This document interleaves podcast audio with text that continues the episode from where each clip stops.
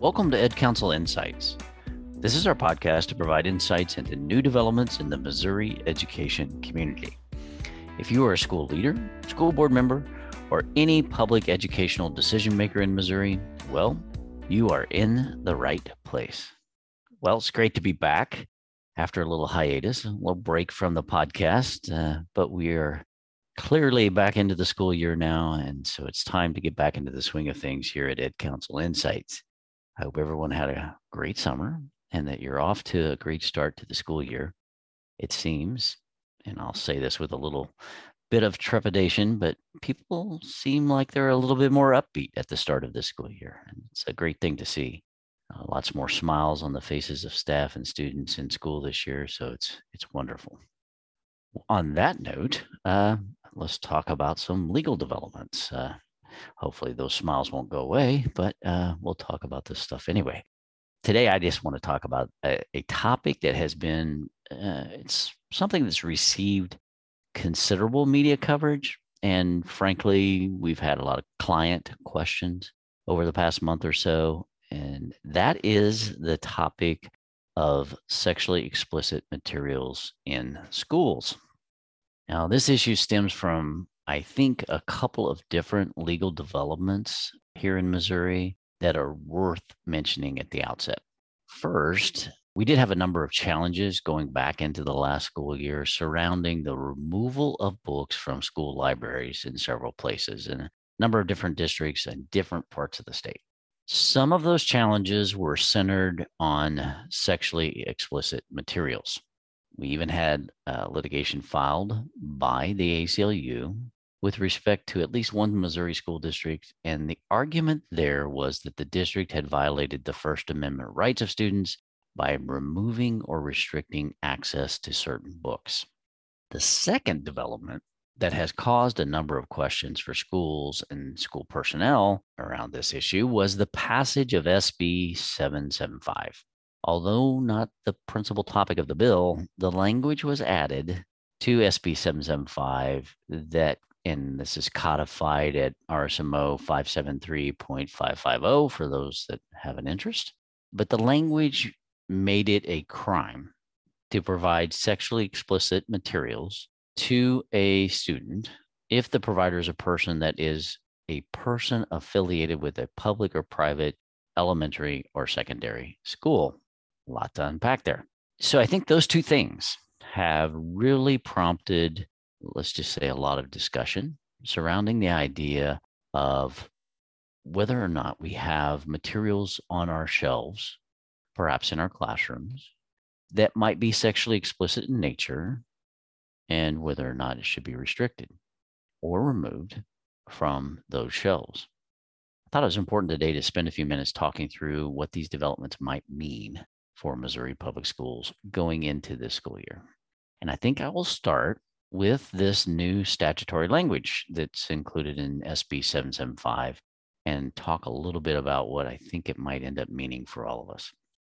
The statute that was passed makes it a criminal offense for a open quote person affiliated with a public or private elementary or secondary school in an official capacity close quote to provide open quote sexually explicit materials close quote to a student uh, so there's a couple of key definitions there that you kind of have to unpack to understand the statute one is you know, who is it that's going to fall within the scope of this statute, being somebody that's affiliated with a school?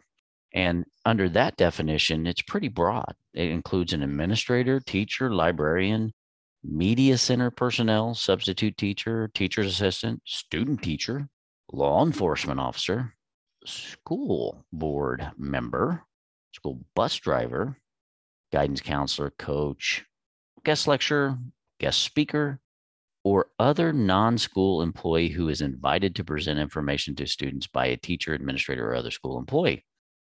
Very broad. It does make clear that the, the term does not include a student enrolled in an elementary or secondary school. Other than that, it pretty much covers everybody in that waterfront of, of persons who may be affiliated.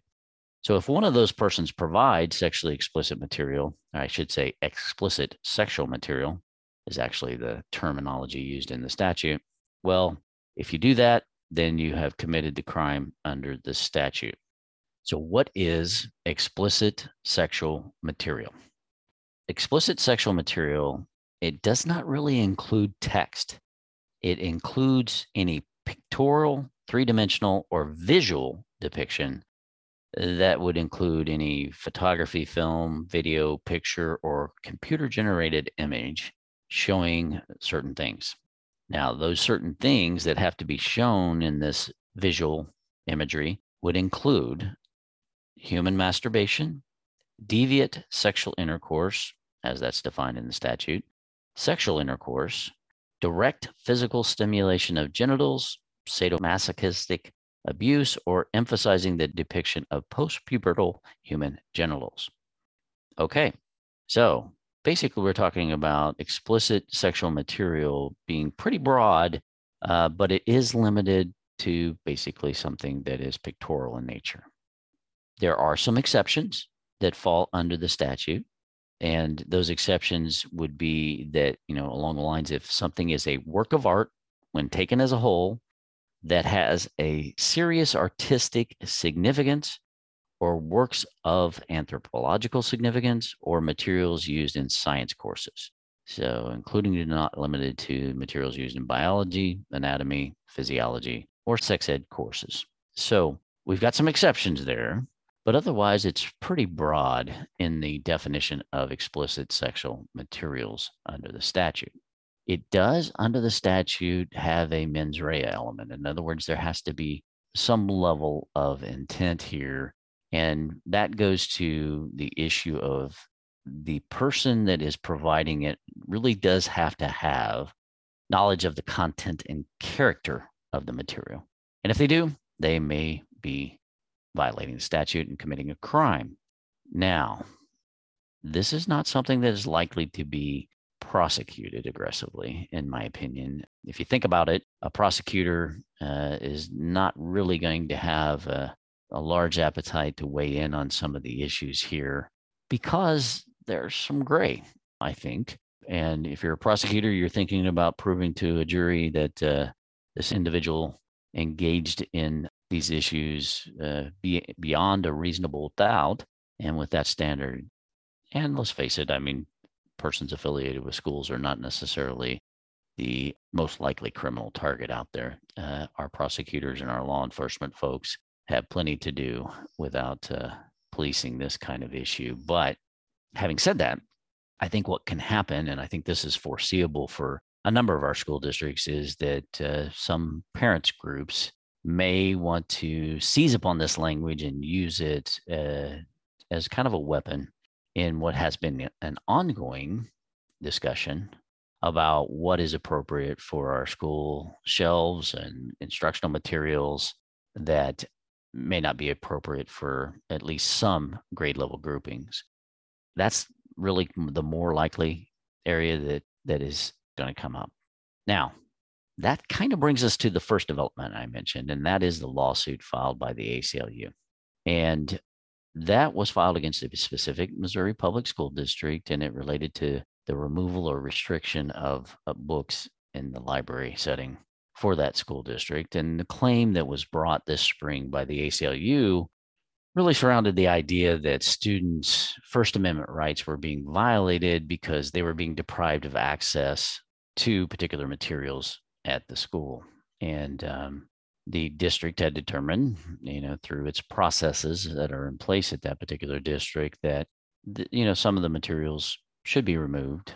And I won't go into the ins and outs of that uh, factual case, but uh, it is something that there has been a, a, preliminary ruling upon, and that the federal court looked at the First Amendment claims that were being asserted by the ACLU, and with respect to that district, determined that really there was not a likelihood that the ACLU's claims would be successful on the merits uh, when it's ultimately decided based on what they had asserted thus far and put before the court. Preliminary ruling, not one that is final, and certainly is one that, uh, even if it did become final at some point, it would be subject to appeal. But it uh, is something that is favorable to schools and so it's worth mentioning that you know the court in that in particular instance looked at it and really kind of determined that uh, you know the judge wasn't going to set you know as a single federal court judge wasn't going to substitute uh, his judgment for the judgment of seven elected school board members who had decided that the the materials should be excluded and um, really wasn't going to second guess that determination by the school. So a good decision there, but it really probably doesn't end the inquiry or uh, in the discussion about where it's all going to go with respect to this development and the promulgation of 775. I think one of the things that uh, is, has to be considered here is that the underpinnings of all of this, there's a an idea that uh, even though the school may be excluding something uh, material because it is explicit in nature, the real reason, and this is kind of what gets asserted, the real reason is that uh, there is a bias uh, within the decision makers to eliminate materials that might be related to or um, uh, you know surrounding the the issues of gender identification or sexuality and the and because of that there i think the concern is that uh, there's going to be this restriction on materials that might go to those sorts of issues and that that the real goal here is to restrict information that might be affirming transgenderism or you know orientation or a number of other issues. I think that's beyond the scope of really the statute and really what you're going to probably see from most school boards in terms of their decision making. It really comes down to do we have explicit sexual material and is that a, is that something that the district's going to allow even if it doesn't violate the criminal statute and SB 775 standard that's articulated a district could as this case that I've mentioned suggests you know a, a board could consider something vulgar and determine that it needs to be excluded are there some First Amendment issues that need to be analyzed and discussion of counsel? Absolutely. But I think that there is room for that uh, to be done by school boards. And I'll be honest with you, I don't consider myself terribly naive, but perhaps I am. I was surprised once this issue was joined over the last six months that of about some of the materials that we find on our shelves in schools in particular, you know, with the passage of 775, there was increased scrutiny of, um, you know, because it relates to pictorial and, and, or imagery, graphic novels became a pronounced issue. And so, you know, I w- was asked by a number of districts to sit down and kind of make some judgment calls with them on some of their graphic novels. And frankly, I was surprised at some of the materials that we have on our shelves. And it is explicit in nature to a certain extent in some books in some districts. And so there's an issue here that probably we all need to think about. And that is that, you know, even if it doesn't uh, uh, violate the statute in terms of explicit sexual materials, there still may be a, uh, a desire to look at it and say, well, this is really not something that's either age appropriate or perhaps it doesn't belong on our shelves at all based on the explicit nature of it. The other thing that I think is important to mention at this point is, you know, uh, I think a lot of districts are struggling with this issue because there are passions all the way around the idea of uh, restricting access to books for students. I mentioned that there is this push out there by some parent groups that seems to maybe have as one of its theoretical underpinnings the idea that we're indoctrinating children into things that they shouldn't be. But I think that we have to look at it from the point of view of, you know, is this something that's just appropriate, regardless of any sort of biases that might be surrounding those types of issues? Now, the countervailing issue that I see is that we have probably not in the past scrutinized the materials that we have on our shelves uh, to the extent that we really probably should have. And what I mean by that is that, you know, we do have uh, a number of staff members out there in our schools that, frankly, you know, some of them are of the philosophy that nothing should be restricted on our shelves and that children should be, you know, our students, at least at the secondary level, should be given access to pretty much you know anything. There are also a number of staff members that probably haven't vetted the materials closely enough when they decided to put them on the shelves in the first instance and the you know the thing that i think has to be considered there is the you know what's the criteria for selection and uh, what is it that uh, results in our librarians selecting some our media specialists uh, deciding to put things on the shelves. The um, one of the issues there is that we have a number of librarians that if something is uh, given an award. If it is an award winning book well it must be good. And you know that's just part of the distribution process. That's part of what publishers do is they promote the idea that the, their particular book has received an award and they they make sure that all the librarians know that and everybody should have a copy of this book because it's an award-winning book. Unfortunately some of those award-winning books also include materials that you know your local school board may decide it are not appropriate for your shelves.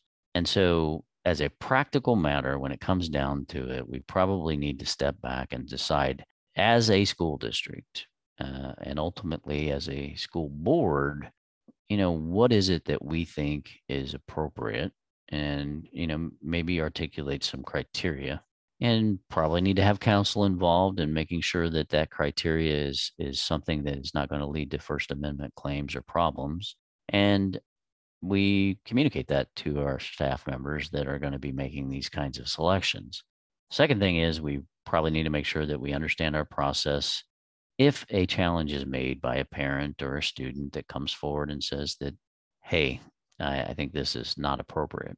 And, you know, what is our process and, you know, what what are the steps in that process? Who's going to be involved in reviewing that material to decide if it's appropriate? and how's that all going to work? And that's something that I would encourage both school leaders and board members to become familiar with. Hopefully, that gives you some thoughts about sexually explicit materials or explicit sexual material on our shelves in schools. And I think it's going to continue to be an issue for a while. And we are likely to continue to have some level of litigation surrounding this issue. But as it stands right now, I think that it is within the control of the of the school district, the school board, to make some of these decisions that you think are in the best interest of your students. Thank you for joining me today, and I'm glad to be back with you. Uh, hopefully, uh, we've given you a few insights to think about with respect to explicit sexual materials in schools. And uh, I really do thank you for taking the time today to listen to EdCounsel Insights. I hope you'll follow and share our podcast on social media and subscribe to hear upcoming episodes on current legal topics and issues related to school law. I wanted to mention that you should also follow us on Twitter, Facebook, or LinkedIn, or you can just check us out at our website. Just Google EdCounsel, that's E D C O U N S E L, all one word, and you'll find us there. Glad we could be together, and thanks for listening to this edition of EdCounsel Insights.